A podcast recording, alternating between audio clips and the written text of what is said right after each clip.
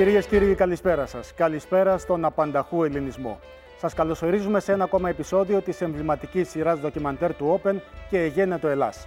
Διανύουμε τον τρίτο κύκλο της εκπομπής που αφορά τις σημαντικές προσωπικότητες που άφησαν το στίγμα τους στη νεότερη ιστορία του τόπου μας. Σήμερα θα αναδείξουμε τα πρόσωπα που σχετίζονται με την οικονομία. Στο διάβα των 200 ετών από την Επανάσταση του 1821 γνωρίσαμε τέσσερις επίσημες χρεοκοπίες, χρηματοπιστωτικές κρίσεις και μνημόνια. Γνωρίσαμε όμως επίσης και εντυπωσιακούς ρυθμούς ανόδου, ανακάμψεις μετά από πολέμους και την επισφράγηση της ένταξής μας στη ζώνη του ευρώ. Πάμε λοιπόν τώρα να δούμε στη γραφική αποτύπωση που έχουμε ετοιμάσει τα πρόσωπα με τα οποία θα καταπιαστούμε. Μέσα στην επόμενη μία ώρα θα παρουσιάσουμε την πορεία του κορυφαίου οικονομολόγου Ιωάννη Δροσόπουλου, ο οποίος επηρέασε σημαντικά τη χάραξη της οικονομικής πολιτικής την περίοδο του εγχώριου Μεσοπολέμου, που οριοθετείται από το 1923 έως και το 1940. Θα παρουσιάσουμε επίσης το προφίλ του Εμμανουήλ Τσουδερού, Αρκετά χρόνια πριν διατελέσει πρωθυπουργός, συμβάλλει καταλητικά το 1927 στη δημιουργία της Τραπέζης της Ελλάδος, του κεντρικού χρηματοπιστωτικού ιδρύματος της χώρας. Στην κάμερα της εκπομπής μας μιλάει η αγωνή του. Το δικό του ξεχωριστό αποτύπωμα έχει αφήσει ο Ξενοφών Ζολότας, ο καθηγητής, όπως του άρεσε να τον αποκαλούν. Διετέλεσε τρεις φορές διοικητής της Τράπεζας της Ελλάδος, συνέβαλε στην οικονομική ανασυγκρότηση της χώρας μετά τον Δεύτερο Παγκόσμιο Πόλεμο και σε ηλικία 85 ετών ορκίστηκε πρωθυπουργός. Μας παραχωρεί συνέντευξη ένας από τους στενότερους συνεργάτες του. Σημαντικό είναι επίσης το έργο που επιτελεί ο Γεώργιος Καρτάλης. Ω Υπουργό Συντονισμού την περίοδο 1951-1952, θέτει τα θεμέλια για την οικονομική αναγέννηση της χώρας. Μας μιλάει γι' αυτόν ο συνεπώνυμος εγγονός του. Από την άλλη πλευρά, ο Γεράσιμος Αρσένης είναι ο άνθρωπος που θα διατελέσει ταυτόχρονα διοικητής της Τράπεζας της Ελλάδος, Υπουργός Εθνικής Οικονομίας και Οικονομικών στις πρώτες κυβερνήσεις του ΠΑΣΟΚ. Ακριβώς για αυτόν τον λόγο θα αποκτήσει το προσωνύμιο Τσάρος της Οικονομίας, όπως θα δείτε να μας λέει και η σύζυγός του Λούκα Κατσέλη. Πάμε λοιπόν να τα δούμε όλα αυτά αναλυτικά, έχοντας μαζί μας στο στούντιο τον εξαίρετο συνάδελφο, οικονομικό συντάκτη του Open, Βασίλη Τσακούρα. Βασίλη, καλώς όρισες. Να σε καλά, σε ευχαριστώ πολύ για την πρόσκληση. Γιατί θα μιλήσουμε για πέντε πολύ σημαντικές προσωπικότητες που ενδεχομένως περισσότεροι να μην τις έχουν τόσο πολύ στο μυαλό τους. Τις περισσότερες τουλάχιστον από αυτές. Καταρχάς, θα ξεκινήσουμε με τον Εμμανουήλ Τσουδερό. Πες μου δύο λόγια γι' αυτό.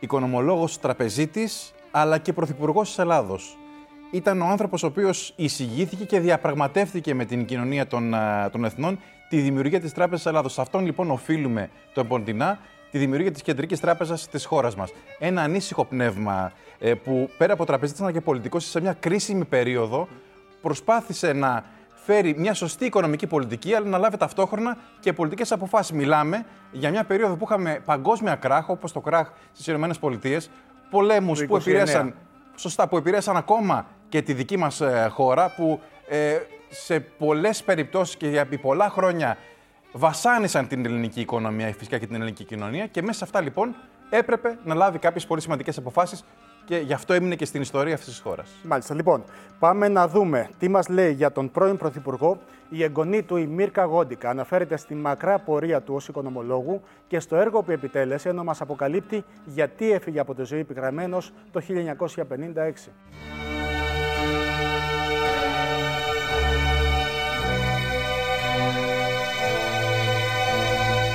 Κυρία Γόντικα, έχετε μνήμες από τον παππού σας, τον Εμμανουήλ Τσουδερό; Ε, δυστυχώς καμία, διότι ο Εμμανουήλ Τσουδερός πέθανε νέος, 72 ετών, και εμείς όλοι ήμασταν πολύ παιδάκια, ας πούμε. Κανένας μας δεν θυμάται.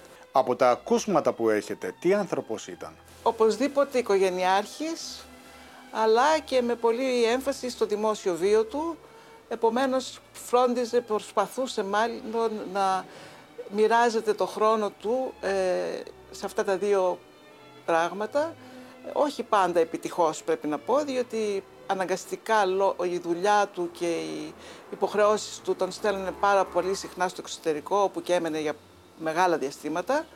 Ε, αυτό φαίνεται ότι ήταν επιβαρυντικό για την οικογένεια, ειδικά για τη σύζυγό του. Υπάρχουν ε, αλληλογραφία της προς εκείνον που εκφράζει παράπονο για την απουσία του, αλλά ήταν ένας άνθρωπος πολύ εσωστρεφής, χωρίς αυτό να εννοεί ότι δεν ήταν αποφασιστικός, απλώς δεν ήταν εκδηλωτικός. Ούτε προς το, τους συνεργάτες του, ούτε προς την οικογένειά του. Ο Εμμανουήλ Τσουδερός μου δίνει την εικόνα ότι με μαθηματική ακρίβεια θα είχε μια σημαντική πολιτική και οικονομική καριέρα.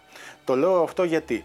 Γιατί καταρχάς γεννήθηκε σε μια σημαντική οικογένεια της Κρήτης. Σπούδασε πολύ νωρίς νομικά στην Αθήνα, ακολούθως γίνεται βουλευτής Κρήτης στην Κρητική Βουλή, μετά γίνεται βουλευτής στην Ελληνική Βουλή και σπουδάζει παράλληλα και οικονομικά στο Παρίσι.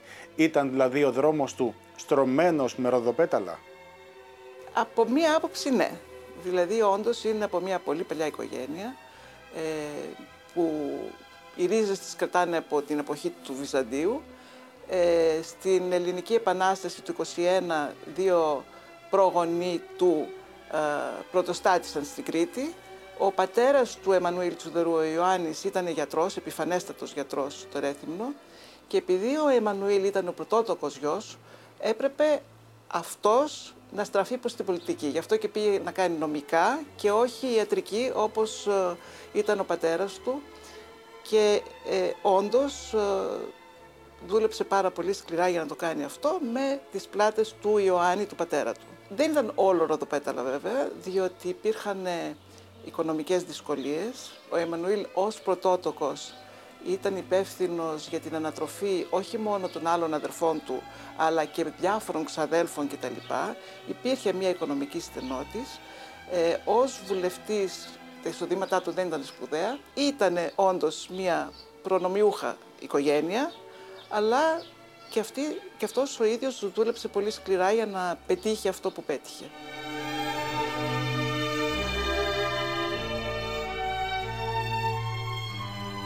Με την ενσωμάτωση της Κρήτης στη μητέρα πατρίδα το 1913, ο Τσουδερός γίνεται βουλευτής με το κόμμα των φιλελευθέρων του Ελευθέριου Βενιζέλου. Το 1924 χρηματίζει υπουργός Οικονομικών. Ποιο είναι το έργο που παρήγαγε εκείνη την εποχή; Όλες τις ε, δημόσιες θέσεις που ανέλαβε ο Τσουδερός, τις περισσότερες, ήταν στο κομμάτι το οικονομικό. Ήταν υπουργός συντονισμού, ξέρω εγώ, οικονομικών, ή και επίσης πάρα πολύ σημαντικό, την περίοδο αυτή και εντεύθεν, εξπροσώπησε την Ελλάδα πάρα πολύ συχνά σε διεθνή φόρα, πάντα ως διαπραγματευτής εκ μέρους της Ελλάδος, είτε για το χρέος, είτε για... Πάντως ήταν τεχνικός, ας πούμε, διαπραγματευτής, πολιτικός διαπραγματευτής, διπλωματικός, ε, η διπλωματία τον ενδιαφέρε πάρα πολύ, αλλά την εγκατέλειψε σε κάποια φάση αργότερα. Και μπορώ με αυτή την ευκαιρία να σας πω ότι ο Τσουδερός ήταν από τους πρώτους Έλληνες πολιτικούς που συνδέσανε το όνομά τους με την Ευρώπη. Δηλαδή δεν το βλέπανε στενά ελληνικά το πράγμα, ήταν και ευρωπαϊστής σε μια εποχή που αυτές οι λέξεις δεν υπήρχαν αυτές.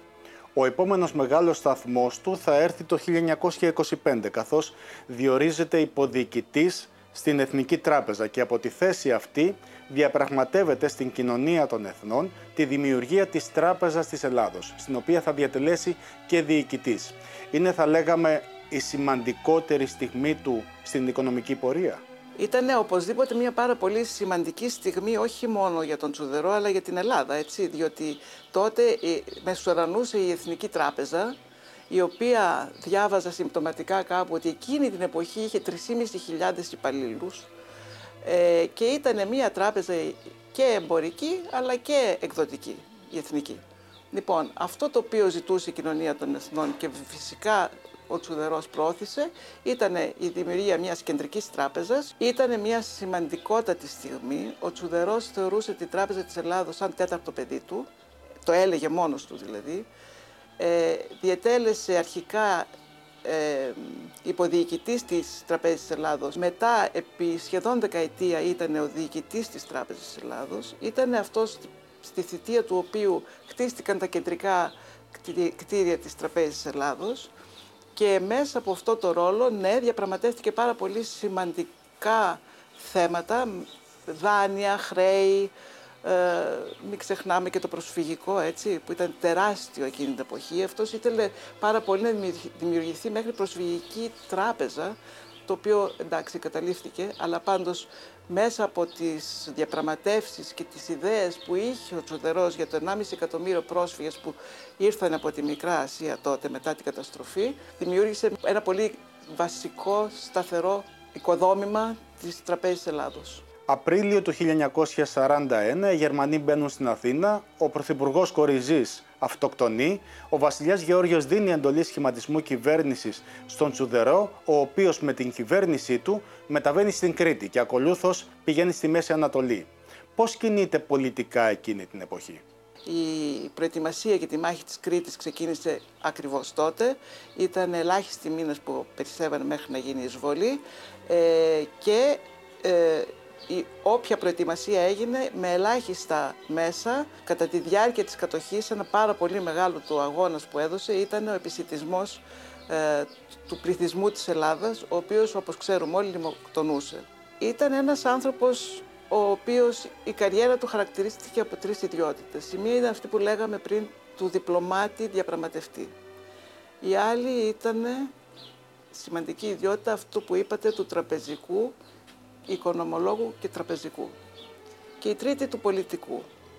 Αυτά όλα ε, ήταν ιδιότητες που τον χαρακτήρισαν και όπου ήταν η μία συμπλήρωνε την άλλη. Και γι' αυτό και μπόρεσε να δει και να προείδει πράγματα για την Ελλάδα, ε, τα οποία εκ των υστέρων ήταν πολύ σημαντικά. Ήταν από τους πολιτικούς Έλληνες που προείδανε τον τεράστιο ρόλο των Αμερικανών με τα πολεμικά. Το, το έβλεπε αυτό να έρχεται. Έφυγε από την πολιτική, πρέπει να πούμε, πικραμένος. Υπάρχουν χαρακτηρισμοί του Τσουδερού στα αρχεία του, στην αλλογραφία του και σε όλα αυτά τα πολύ σημαντικά κείμενα που μας άφησε, που χαρακτηρίζουν τους πολιτικούς συναδέλφους του αρκετά άσχημα. Νομίζω ότι αισθάνθηκε ότι δεν το αναγνωρίστηκε το έργο του, εν ζωή τουλάχιστον. Σε ένα ταξίδι αναψυχής στην Ιταλία πεθαίνει το 1956. Είχε πρόβλημα καρδιάς και εκεί έσβησε. Μέχρι την τελευταία μέρα έγραφε.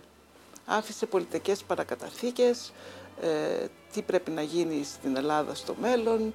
Ε, υπάρχουν αυτά τα κείμενα, ε, έχουν διασωθεί.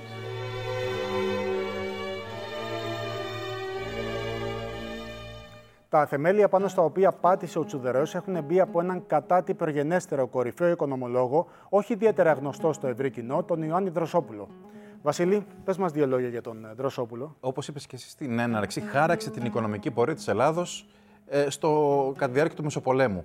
Ήταν ο άνθρωπος ο οποίος τραπεζίτης, οικονομολόγος, ε, στην ουσία ως συνδιοκτήτης τότε της Εθνικής Τράπεζας. Ανέβηκε ένα-ένα τα σκαλιά της ιεραρχίας από πολύ χαμηλά. Αυτό που μου έκανε εντύπωση κατά τη διάρκεια της ε, της έρευνας που έκανα και εγώ για τον Ιωάννη Δροσόπουλο είναι ότι γεννήθηκε πέντε δεκαετίες μετά την Επανάσταση του 21 περίπου και ξεκίνησε από πολύ μικρή ηλικία να ανεβαίνει ένα σκαλοπάτια της ιεραρχίας στο τραπεζικό σύστημα, ώστε να φτάσει ακόμα και να είναι συνδιοκτήτης της Εθνικής Τράπεζας. Και τι έκανε, δημιούργησε, κατάφερε να δημιουργήσει ένα τέλειο τραπεζικό σύστημα της εποχής. Ακριβώς. Προσπάθησε και το κατάφερε. Και μάλιστα πρωτοστάτησε στην αναμόρφωση του πρώτου τραπεζικού ιδρύματος της χώρας μας και να υποστηρίξει ένα μετασχηματισμό της ε, τραπεζικής ιστορίας, της τραπεζικής οικονομίας της Ελλάδος. Ένας άνθρωπος, δηλαδή, που όπως είπες και εσύ, δεν είναι τόσο γνωστός στο ευρύ κοινό, αλλά στην εισφορά του στο οικονομικό σύστημα και δι στο τραπεζικό είναι πάρα πολύ σημαντική. Ήταν μια πολύ δύσκολη περίοδος ε, για την χώρα, καθώς καλείται να αντιμετωπίσει το μεταναστευτικό μετά την ε, μικρή ασιατική καταστροφή. Οι κυβερνήσεις είναι εξαιρετικά ασταθείς. Βρισκόμαστε ένα βήμα πριν το Δεύτερο Παγκόσμιο Πόλεμο και όλα αυτά έχουν μια οικονομία η οποία δεν είναι και ιδιαίτερα καλή εκείνη την εποχή και ο ίδιος προσπαθεί να βάλει μια τάξη. Και όχι μόνο δεν είναι πολύ καλή η οικονομία, ε, βασανίζεται από πολλά εξωτερικά δεδομένα, από πολλούς εξωτερικούς παράγοντες που επηρεάζουν την μικρή οικονομία της Ελλάδος, η οποία θα πρέπει να μετασχηματιστεί με κάθε τρόπο. Διότι αν δεν μετασχηματιζόταν, φυσικά ακολούθησαν οι, οι πόλεμοι και τα δεινά που πέρασε η ελληνική ε, οικονομία και, και κοινωνία στην πόρια, αλλά θα έπρεπε να μετασχηματιστεί ώστε να αντέξει και να ανταγωνιστεί τότε εντός ή εκτός εισαγωγικών όλες οι υπόλοιπες χώρες. Ακριβώς. Λοιπόν, πάμε σε αυτό το σημείο σε ένα μικρό διαφημιστικό διάλειμμα, κυρίες και κύριοι. Και επιστρέφοντας, θα παρουσιάσουμε το έργο και την παρακαταθήκη που άφησε ο ξενοφών Ζολότα, αλλά και ο Γεράσιμος Αρσένης, ο επωνομαζόμενος τσάρος της ελληνικής οικονομίας.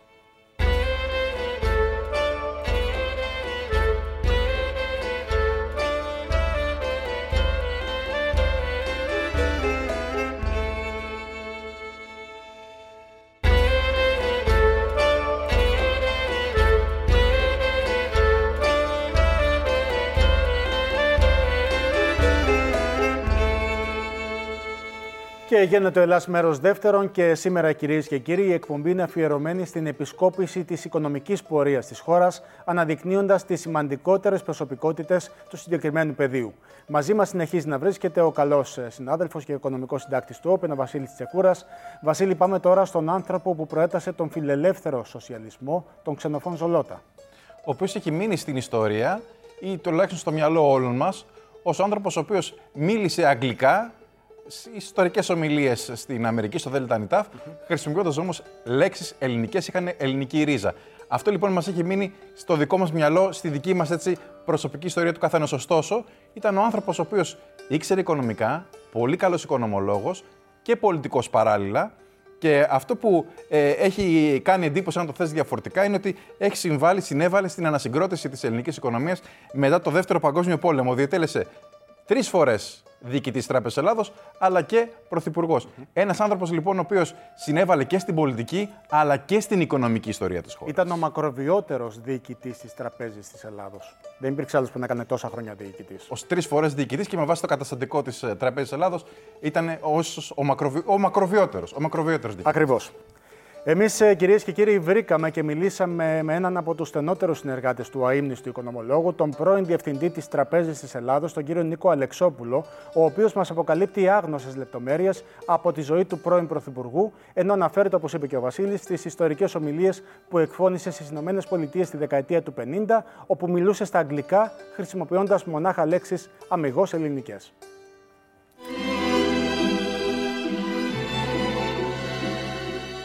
Κυρία Αλεξόπουλε, πείτε μας πότε γνωρίζετε για πρώτη φορά τον ξενοφών Ζολότα, τον καθηγητή, όπως του άρεσε να τον αποκαλούν. Το 1975 δέχτηκα ένα τηλεφώνημα από την ιδιαίτερα του καθηγητού, του διοικητού, και μου είπαν να κατέβω κάτω ότι με ήθελε. Βέβαια παραξενεύτηκα, ένας νέος υπάλληλος, να το θέλει ο διοικητής και μάλιστα ο ξενοφών Ζολότας.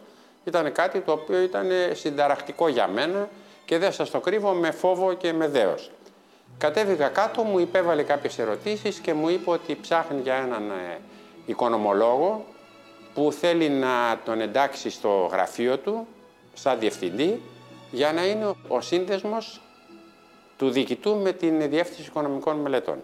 Έκτοτε συνεχίσαμε να είμαι στενός του συνεργάτης, πιστεύω ότι με αγαπούσε και πάρα πολύ μέχρι το 1981 που έφυγε από διοικητής Τραπέζης Ελλάδος. Πραγματικά αυτά, όπως καταλαβαίνετε, τα χρόνια ήταν ανεπανάληπτα για μένα.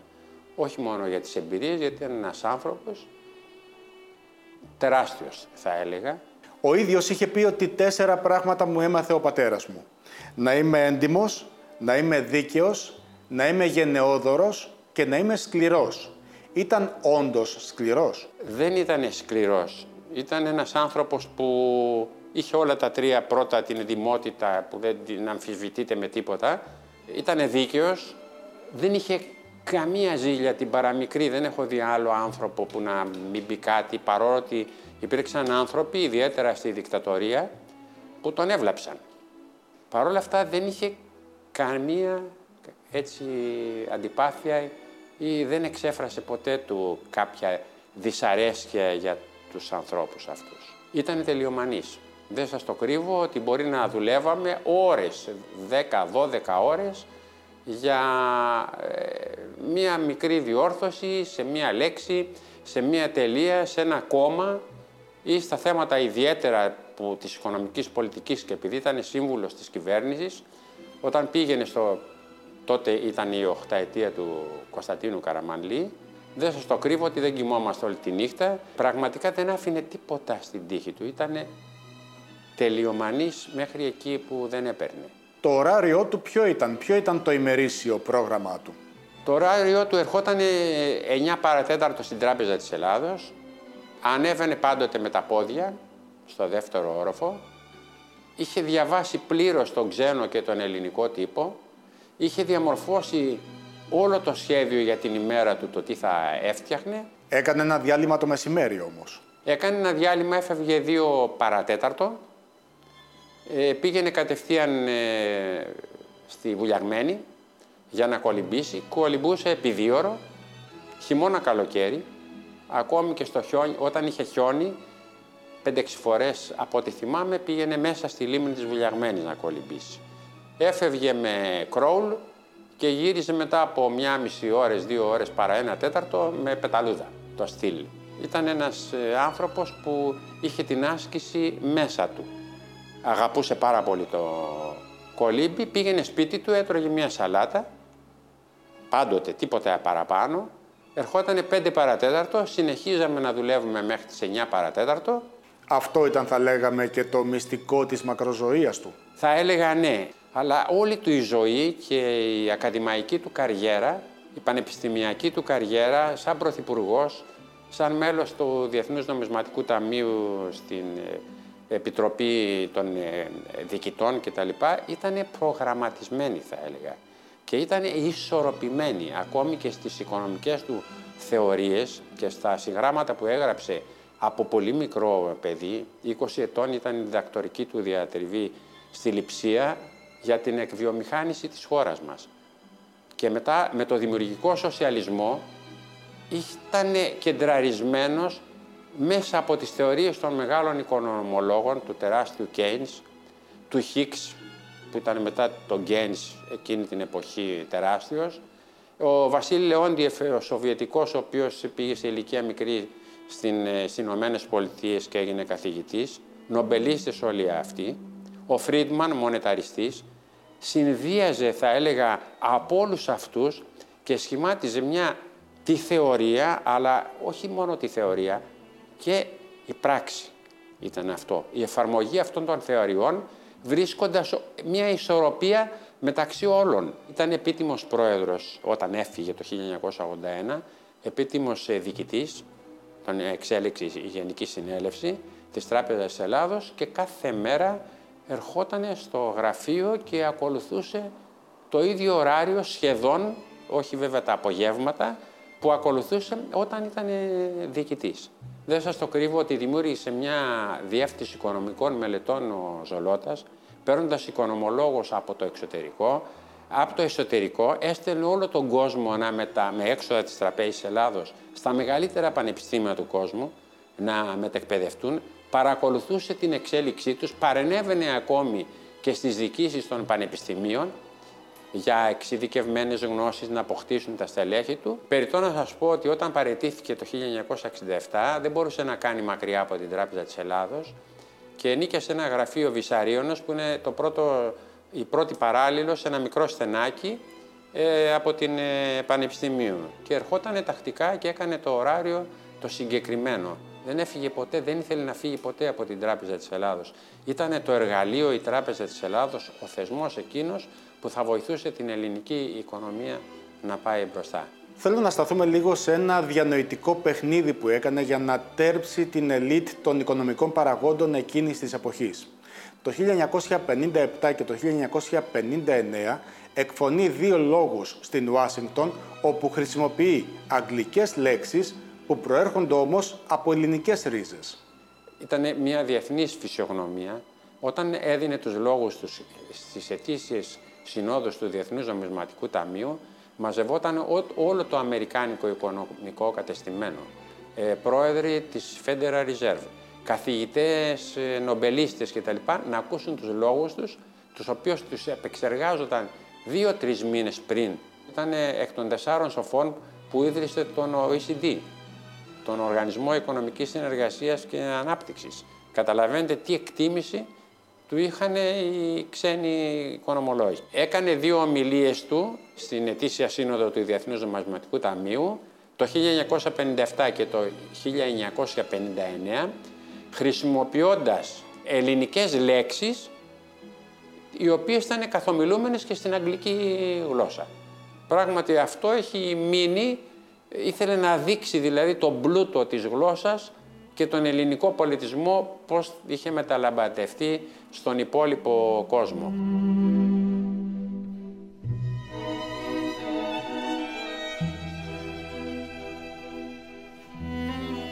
Κύριοι, είναι διός ανάθεμα στην εποχή μας και αίρεση της οικονομικής μας μεθόδου και της οικονομικής μας πολιτικής το ότι θα φέρναμε σε αγωνία τη σκύλα του νομισματικού πληθωρισμού και τη χάριβδη της οικονομικής μας ανεμίας. Δεν είναι στην ιδιοσυγκρασία μου να είμαι ηρωνικός ή σαρκαστικός, αλλά η διάγνωσή μου θα ήταν ότι οι πολιτικοί είναι μάλλον κρυπτοπληθωριστές. Και τελείωνης, η γένεση μιας προγραμματισμένης οργάνωσης θα ενισχύσει αυτές τις πολιτικές. Γι' αυτό το λόγο αντιμετωπίζω με συμπάθεια, αλλά όχι χωρίς κριτική διάθεση, ένα ή δύο θέματα με τους αποστόλους της ιεραρχίας των οργάνων μας, στο ζήλο τους να προγραμματίσουν ορθόδοξες οικονομικές και νομισματικές πολιτικές. Απολογούμε που σας τυράννησα με την ελληνική μου φρασιολογία, στον επίλογό μου δίνω έμφαση στην ευλογία μου προς τους φιλόξενους αυτόχθονες αυτής της κοσμοπολίτικης Μητρόπολης, καθώς και το εγκόμιό μου προς εσάς, κύριοι στενογράφοι. Αυτός ήταν ο ξενοφών ε, Ζολότας.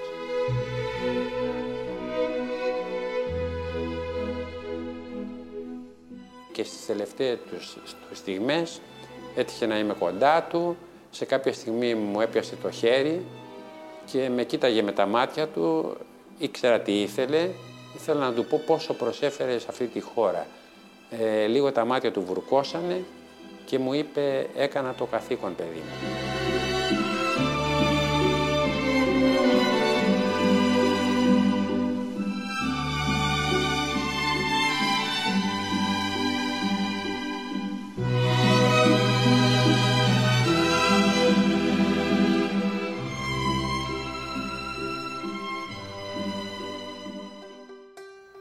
Τώρα, το δικό του αποτύπωμα στην οικονομική πορεία της χώρας έχει αφήσει ένα πιο οικείο μας πρόσωπο, καθώς έφυγε από τη ζωή το 2016, ο Γεράσιμος Αρσένης. Βασίλη, ενώ όλοι τον έχουμε συνδέσει με την ε, πολιτική καριέρα, παράλληλα είχε και μια οικονομική σημαντική πορεία. Τσάρος της οικονομίας. Πήρε αυτό το προσωνύμιο επειδή διετέλεσε ταυτόχρονα Υπουργός Οικονομίας αλλά και διοικητής της Τράπεζας Ελλάδος. Από εκεί λοιπόν και εμείς οι οικονομικοί συντάκτες χρησιμοποιούμε ή ονοματίζουμε τέλος πάντων τον εκάστοτε Υπουργό Οικονομικών ως τσάρο της οικονομίας. Έστω και καταχρηστικά. Έστω και καταχρηστικά πλέον. Αλλά ο Γεράσιμος Αρσένης συνέδεσε το όνομά του με την πολιτική. Αλλά δεν ήταν μόνο στέλεχος και βουλευτής ε, του Πασόκ. Ήταν και οικονομολόγος. Έχει διατελέσει σε πολύ σημαντικά πόστα σε διεθνείς οργανισμούς όπως στον ΟΣΑ ή ακόμα και στον Οργανισμό Ηνωμένων Εθνών για το Εμπόριο και την Ανάπτυξη. Ήταν δηλαδή ο άνθρωπος ο οποίος έχει διατελέσει ακόμα και σύμβουλος πολλών ξένων κυβερνήσεων για τα χρέη τους ή για την οικονομία τους, για τον προπολογισμό τους. Άρα λοιπόν, πέρα πολιτικός, ήταν και ένας πολύ σημαντικός οικονομολόγος που πέρασε και έδωσε και το δικό του στίγμα και στην Ελλάδα και στην ελληνική κοινωνία. Για τον Τσάρο λοιπόν της οικονομίας μιλάει στην κάμερα του και γένετο Ελλάς η σύζυγός του, η κυρία Λούκα Κατσέλη, η οποία παρεμπιπτόντως έχει αναλάβει επίσης στο παρελθόν το χαρτοφυλάκιο των οικονομικών της χώρας. Πάμε να δούμε τι ακριβώς μας είπε.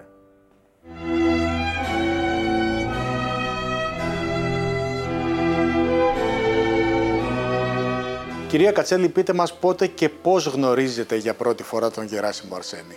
Πρωτοάκουσα για τον Γεράσιμο Αρσένη το καλοκαίρι του 69 στα Ηνωμένα Έθνη, όταν φοιτήτρια έκανα το, για τους καλοκαιρινούς μήνες ένα μικρό πρόγραμμα εκεί. Και όλοι μιλούσαν για τον Έλληνα, ο οποίος εκείνη τη στιγμή μεσορανούσε στην, στον Ηνωμένα Έθνη ως πρωτεργάτης ε, της UNCTAD, που ήταν ε, ο Παγκόσμιος Οργανισμός για το Εμπόριο και την Ανάπτυξη, έναν οργανισμό τον οποίο ε, διεύθυνε για πολλά χρόνια. Έχετε μια κοινή πορεία. Αυτός οικονομολόγος και εσείς οικονομολόγος. Αυτός υπουργός Οικονομίας και εσείς επίσης υπουργός Οικονομίας. Είναι κοινή πορεία με απόσταση περίπου 15-20 ετών. Και πάει και λίγο πιο πίσω. Αυτό που μου έκανε εντύπωση όταν ανέλαβα τη διεύθυνση ε, του Κέντρου Ανάπτυξης του ΟΣΑ, ε, τελικά ανακάλυψα ότι ο Γεράσιμος ήταν ο πρώτος διευθυντής του κέντρου πριν 20 χρόνια. Ε, και πραγματικά ακολουθήσαμε μια κοινή πορεία και στη ζωή και επαγγελματικά.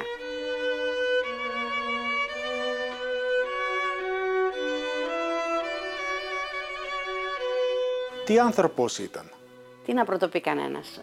Πρώτα-πρώτα ήταν ένας επίμονος μεταρρυθμιστής. Ένας άνθρωπος ακέραιος, με κεφαλαίο α, ένας άνθρωπος με ήθος, ένας άνθρωπος ανοιχτών οριζόντων, οικονομολόγος διεθνών προδιαγραφών, κοσμοπολίτης, στοχαστής βαθύς, ρομαντικός, παρόλο που δεν του φαινότανε, φοβερά τρυφερός δοτικός πατέρας και οικογενειάρχης. Από το 1964 έως και το 1966 διετέλεσε διευθυντής του Τμήματος Οικονομικών Μελετών του Κέντρου Ερευνών του ΟΣΑ στο Παρίσι. Πριν από αυτό, ουσιαστικά το έφυγε από την Ελλάδα, τελείωσε τη νομική σχολή και έφυγε το 1956 και πήγε στο MIT. Και όταν ήταν στο MIT, τους ζήτησαν, ε, ήταν μαθητής του Paul Samuelson, του σπουδαίου οικονομολόγου τότε και τώρα, ε, από τους πιο γνωστούς, ε, του ζήτησαν στον Paul Samuelson από τα Ηνωμένα Έθνη να στείλει τον καλύτερό του φοιτητή για να γράψει την έκθεση ενάντια στον Paul Prebisch. Ο Ραούλ Prebisch εκείνη την εποχή ήταν ο, αν θέλετε, ένας πολύ προοδευτικός οικονομολόγος της Διαρθρωτικής Σχολής Σκέψης, ο οποίος είχε αναδείξει το ζήτημα του το χάσμα μεταξύ Βορρά και Νότου και πίεζε για μια ε, μεταφορά πόρων από το Βορρά στο Νότο. Ε, ο Μόζακ, λοιπόν, διευθυντής των ΗΕ, ζήτησε από τον Σάμιουλσον να στείλει το Γεράσιμο για να γραφτεί μια έκθεση αντικρούοντας τα επιχειρήματα του Πρέμπης. Ο Γεράσιμος πήγε στα Ηνωμένα Έθνη, ε, μαγεύτηκε από τον Πρέμπης ε, και δούλεψε μαζί του και αντί την έκθεση ενάντια στα επιχειρήματα του Πρέμπης, ουσιαστικά ήταν ένας από τους βασικούς θεμελιωτές της νέας οικονομικής τάξης των πραγμάτων που το, τα, μέσα της δεκαετίας του 60 κυριαρχούσε στους διεθνείς κύκλους. Πάμε λοιπόν στο 1981. Οκτώβριο του 1981 το Πασόκ ανέρχεται στην εξουσία και εκεί ο Ανδρέας Παπανδρέου καλεί τον Γεράσιμο Αρσένη να έρθει και να συμβάλλει στην οικονομία. Το 1980 ο Ανδρέας κάνει μια επιτροπή για την μετάβαση στο σοσιαλισμό και καλεί τον από το εξωτερικό το Γεράσιμο, εμένα, φτιάχνεται μια ομάδα για να προετοιμάσει το πρόγραμμα των 100 ημερών για το Πασόκ. Και ξεκινήσαμε τη συνεργασία μας πρώτα-πρώτα με το συνέδριο στο Πάντιο, το οποίο ήταν μια τεράστια επιτυχία για τις, μια ανοιχτή, έναν ανοιχτό διάλογο για το ποια πρέπει να είναι τα πρώτα βήματα μιας ε, καινούριας κυβέρνησης ε, σοσιαλιστικής και μετά με την επιτροπή εκείνη που για δύο χρόνια δουλεύουμε πριν από τις εκλογές του 81 μαζί για το πρώτο πρόγραμμα 100 ημερών. Κερδίζει τις εκλογές το Πασόκ, εγώ ήμουνα στο Πανεπιστήμιο στο Yale στην Αμερική, ο Γεράσιμος εδώ, δεν ήμασταν ακόμα μαζί. ξεκινάει ε, ως ε, διοικητής της Τράπεζας Ελλάδος, έρχεται, αφήνει την Γενέβη και τον Παγκόσμιο Οργανισμό Εμπορίου και Ανάπτυξης, έρχεται και αναλαμβάνει την διοίκηση της Τράπεζας Ελλάδος και το 82 του ζητάει ο Ανδρέας πλέον να γίνει Υπουργός Εθνικής Οικονομίας. Για ένα διάστημα είναι ταυτόχρονα και διοικητής της Τράπεζας της Ελλάδος και Υπουργός Εθνικής Οικονομίας και Οικονομικών. Είναι τότε που λαμβάνει το προσωνύμιο του τσάρου της οικονομίας. Ήταν ο Τσάρος, ήταν όχι μόνο Υπουργός Εθνικής Οικονομίας, αλλά Υπουργός Οικονομικών και Υπουργός Ναυτιλίας και διοικητής της Τράπεζας Ελλάδος. Και προώθησε μία σειρά σημαντικές, σημαντικότατες μεταρρυθμίσεις που αν θέλετε ακόμα είναι επίκαιρες. Έγινε βασικά ο εξυγχρονισμός του νομισματικού συστήματος. Καταργεί τεράστιο βήμα την νομισματική επιτροπή. Μέχρι το 1983, ποιος το θυμάται σήμερα, υπήρχε μια νομισματική επιτροπή η οποία έκρινε κατά περίπτωση ποιος πρέπει να πάρει δάνειο και πόσο δάνειο. Καταργεί την νομισματική επιτροπή και βάζει τις βάσεις για ένα σύγχρονο χρηματοπιστωτικό σύστημα, το οποίο ολοκληρώθηκε επί Καρατζά το 1985. Παράλληλα προχωρεί την πρώτη Bad Bank.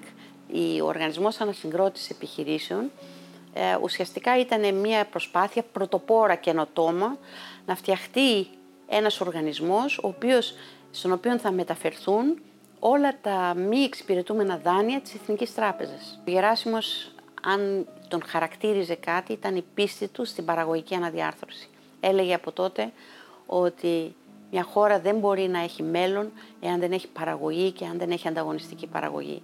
ήταν υπέρμαχος της διαρθρωτικής σχολής σκέψης. Ουσιαστικά πίστευε ότι ε, θα υπάρχουν κρίσεις εάν δεν ασχοληθούμε σοβαρά με το τι παράγει αυτή η χώρα και αν δεν αναβαθμίσουμε την παραγωγική μας βάση. Ε, εάν είχε μείνει ο Αρσένης ως Υπουργός Εθνικής Οικονομίας, δεν θα είχαμε την κρίση του 2010. Το πιστεύω ακράδαντα. Ε, το ίδιο και θα είχαμε και μια διαφορετική παιδεία αργότερα το 1996 με 2000. Ε, ήταν ένας άνθρωπος ο οποίος μπορούσες να διαφωνούσες μαζί του σε συγκεκριμένα μέτρα, αλλά είχε πάντοτε έβλεπε μπροστά, έβλεπε 20 χρόνια νωρίτερα από την εποχή του και έπαιρνε μέτρα χωρίς να φοβάται το πολιτικό κόστος. Το πλήρωσε, αλλά πραγματικά θα είχαμε μια άλλη Ελλάδα. Είχε προβλέψει, πιστεύετε, την δημοσιονομική κρίση του 2010? Ναι, απολύτως. Και έχω εδώ πέρα ένα μικρό απόσπασμα που αν μπορώ να το διαβάσω το 2003 σε μια συνέντευξή του που έλεγε ότι υπάρχει μια υποβόσκουσα οικονομική κρίση, μια κρίση σε αναστολή γιατί δεν έχουμε δημιουργήσει τις προϋποθέσεις μιας βιώσιμης πραγματικής σύγκλησης. Αυτό συμβαίνει γιατί ενώ τα καταναλωτικά μας πρότυπα έχουν πλησιάσει τα πρότυπα της Ευρώπης, η παραγωγικότητά μας υπολείπεται σημαντικά. Δεν μπορείς να καταναλώνεις ευρωπαϊκά και να μην παράγεις ευρωπαϊκά. Για ένα διάστημα το χάσμα αυτό καλύπτεται από πόρους της κοινής αγροτικής πολιτικής και του τρίτου κοινοτικού πλαισίου στήριξης. Όταν όμως, ακούστε, αυτά τελειώσουν, όταν τελειώσουν και οι Ολυμπιακοί αγώνες, η ζήτηση για καταναλωτικά αγαθά θα πρέπει να καλυφθεί από κάπου. Και δεν μπορείς να καταναλώσεις ούτε τα γήπεδα, ούτε τους δρόμους που φτιάξαμε για την Ολυμπιάδα. Για να κλείσει αυτό το παραγωγικό χάσμα, θα πρέπει να βλέπουμε έναν οργασμό αναδιάρθρωσης καλλιεργειών στον αγροτικό τομέα, φουγάρα να λειτουργούν στα βιομηχανικά κέντρα, μια σημαντική αναβάθμιση των τουριστικών επιχειρήσεων για την προσέλκυση ενός τουρισμού υψηλού επίπεδου. Αυτά όμως δεν τα βλέπω να γίνονται. Και πολλές άλλες αναφορές, πολύ πιο πριν από τον καιρό του, που ουσιαστικά έβλεπε μπροστά την κρίση που ερχόταν. Χαρακτηριστικό ήταν επίσης και το ενιαίο αμυντικό δόγμα που είχε θεσπιστεί επί Υπουργείας του Γεράσιμου Αρσένη. Ήταν μια δική του μεγάλη πρωτοβουλία σε, σε ένα πολύ δύσκολο χρονικό, σε μια πολύ δύσκολη χρονική περίοδο, γιατί πίστευε ότι Κύπρος και Ελλάδα πρέπει να είναι μαζί και ουσιαστικά πρέπει να προγραμματίζουν μαζί τις δράσεις τους, είναι μεν δύο ανεξάρτητα κράτη, αλλά ο ελληνισμός θα υπηρετηθεί μόνο όταν τα δύο αυτά κράτη πορευτούν μαζί. Ήταν περισσότερο μεγάλος οικονομολόγος ή μεγάλος πολιτικός; Θα έλεγα πολιτικός, με οικονομική παιδεία, αλλά πολιτικός. Ε, ήταν ηγέτης, δεν ήταν απλός πολιτικός.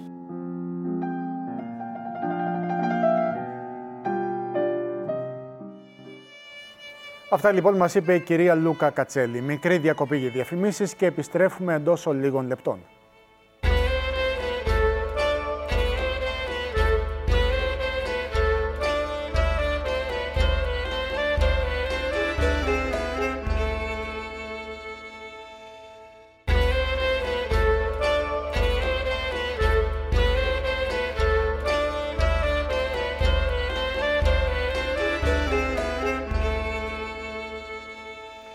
Οικονομική πορεία της χώρας μέσα από τα προφίλ των σημαντικότερων οικονομολόγων. Σταχυολογούμε σήμερα, φίλες και φίλοι, έχοντας μαζί μας στο στούντιο τον συνάδελφο Βασίλη Τσεκούρα.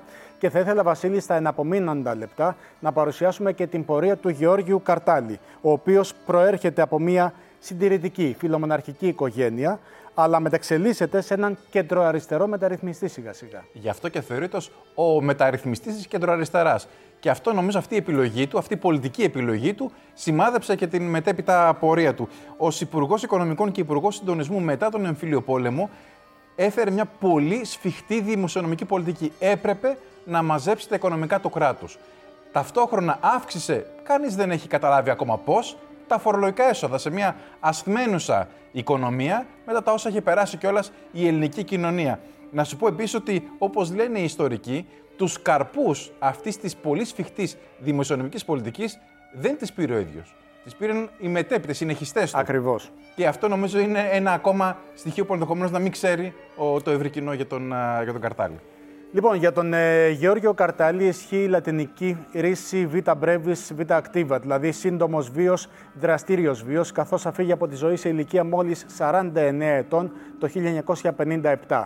Για την πορεία του μέσα στον χρόνο μας μιλάει ο εγγονός του, ο Νικήτας Καρτάλης Παπαντονίου.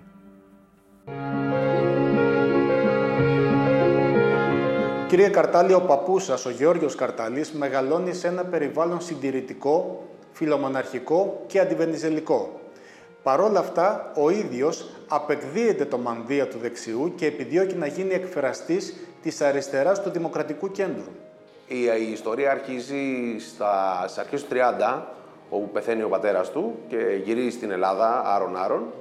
Ε, τα πρώτα τρία-τέσσερα χρόνια της παρουσίας του στην Ελλάδα, ουσιαστικά μπαίνει στο λαϊκό κόμμα του αντίστοιχου, του δεξιάς παράταξης, σε πάση περιπτώσει. Ε, είναι υπέρ της Βασιλείας, και σιγά σιγά με την επιρροή ε, διάφορων πραγμάτων όπως ότι στη ζωή του έξω έμεινε μόνος του πάρα πολύ καιρό, δεν είχε την οικογενειακή θαλπορή, του είχε γεμίσει κάποια άλλα χαρακτηριστικά, ήταν πιο κοσμοπολίτης από τους υπόλοιπους κατάλληλες και άλλο μυαλό κιόλας. Ε, και με κάποιες συναναστροφές οι οποίες είχε να κάνει με τον Βόλο και το Βόλο ήταν πάντοτε και μια ε, ας το πούμε πόλη και, η οποία είχε να κάνει με πάρα πολύ με εργοστάσιο, με εργατική τάξη και τα σχετικά ε, επηρεάστηκε, ξέρετε, είμαστε και τα βιώματά μας όλοι οι άνθρωποι ας πούμε, ε, και έτσι κατέληξε να πηγαίνει προς το, προς το κέντρο και μετά προς την αριστερά. Επανέρχεται δυναμικά στην κεντρική πολιτική σκηνή το 1950, καθώς ιδρύει την ΕΠΕΚ μαζί με τον ε, Νικόλαο Πλαστήρα, μπαίνει και πάλι στην ε, Βουλή, γίνεται υπουργός υπουργός συντονισμού και εκεί αρχίζει μια μεγάλη μεταρρύθμιση. Είναι η εποχή που σκορπάνε χρήματα πλέον από το αμερικάνικο, την αμερικάνικη κυβέρνηση για να γίνει ανασύνταξη ε, της Ευρώπης. Ένας από τους πυλώνες ήταν ε, βασικά και η Ελλάδα μέσα σε αυτά. Υπήρχε και μια ειδική επιτροπή η οποία ε, προείδρευε πάντοτε ο Υπουργός Συντονισμού, δηλαδή για να το λέμε και στους ανθρώπους, ο Υπουργός Οικονομικών και Εθνικής Οικονομίας. Εκεί κατάλαβαν όλοι και κυρίως οι ξένοι ότι είναι ένας άνθρωπος ο οποίος έχει άλλο επίπεδο εκπαίδευση, άλλο επίπεδο και εμπειρίες, οι οποίες τον διαφοροποίησαν πολύ από το μέσο πολιτικό της εποχής. Νομίζω ότι ακόμα και τώρα θα ήταν τελείως διαφορετικός. Ήταν κοσμοπολίτης και το γεγονός ότι ήταν σπουδασμένος σε πάρα πολλά background. Δηλαδή είχε οικονομικό background και είχε μαθηματικό και οικονομικό background. Αυτό τον βοηθούσε πάρα πολύ στο να αναλύει πολύ καλύτερα τα πράγματα και ένας οικονομολόγος με αρχές, ο οποίος όμως μπορούσε να, ε, να εφαρμόσει αυτά τα πράγματα και να μπορεί να, τελικά να μείνει όχι μόνο σε ακαδημαϊκό επίπεδο, αλλά να τα κάνει πραγματικότητα. Εκεί λοιπόν αρχίσει η μεταρρύθμιση της ελληνικής οικονομίας, η οποία με τη μετέπειτα υποτίμηση την οποία έγινε αναγκαστικά, ήταν ουσιαστικά κατά πάρα πολλούς οικονομολόγους και για μένα που ασχολούμαι με τα οικονομικά, το βασικό πυλώνα, ας το πούμε έτσι, ώστε να μπορούν τελικά να συνεχίσει η ελληνική οικονομία, μην το ξεχνάμε, για 40 χρόνια ένα ενάρετο κύκλο.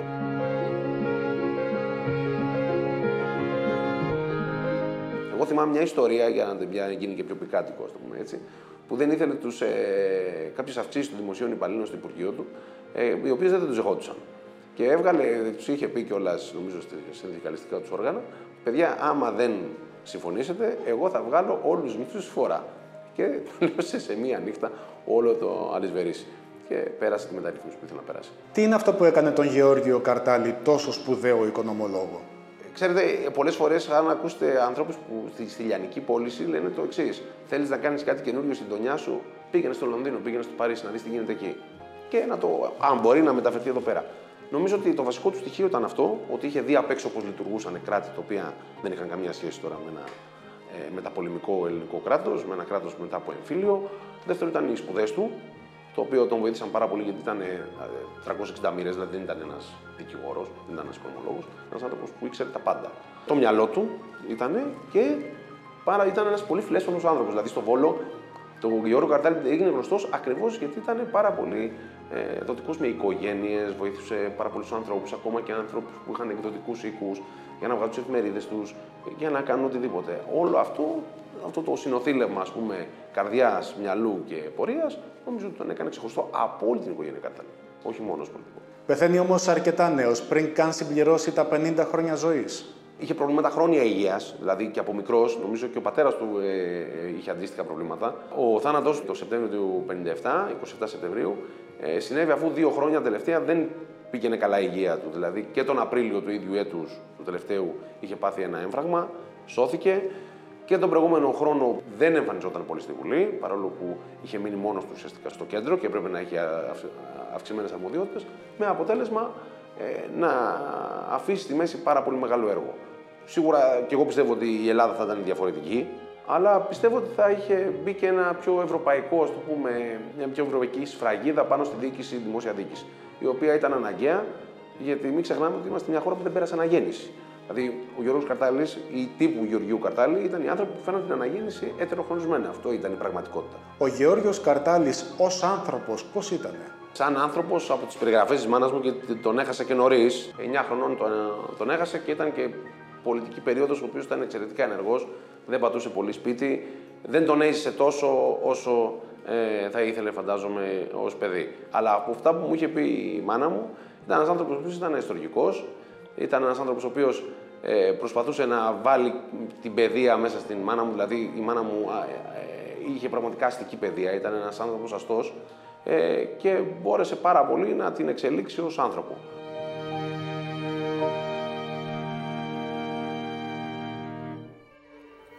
Ακροθυγώ επιχειρήσαμε να σας παρουσιάσουμε κάποια από τα σημαντικότερα πρόσωπα που συνέβαλαν στην οικονομική πορεία του τόπου μας τους τελευταίους δύο αιώνες. Προφανώς και είναι πολύ περισσότερα, ωστόσο ο τηλεοπτικός χρόνος είναι αμήλικτος. Να ευχαριστήσω σε αυτό το σημείο για τη συμβολή του τον Βασίλη Τσεκούρα. Βασίλη, σε ευχαριστώ πάρα πολύ που ήσουν Ευχαριστώ πολύ για την πρόσκληση. Να είσαι καλά. Και εμείς, κυρίες και κύριοι, ανανεώνουμε το ραντεβού μας για την επόμενη φορά. Το ταξίδι στα μονοπάτια της υπέροχης ιστορίας του τόπου μας συνεχίζεται. Καλή σας νύχτα.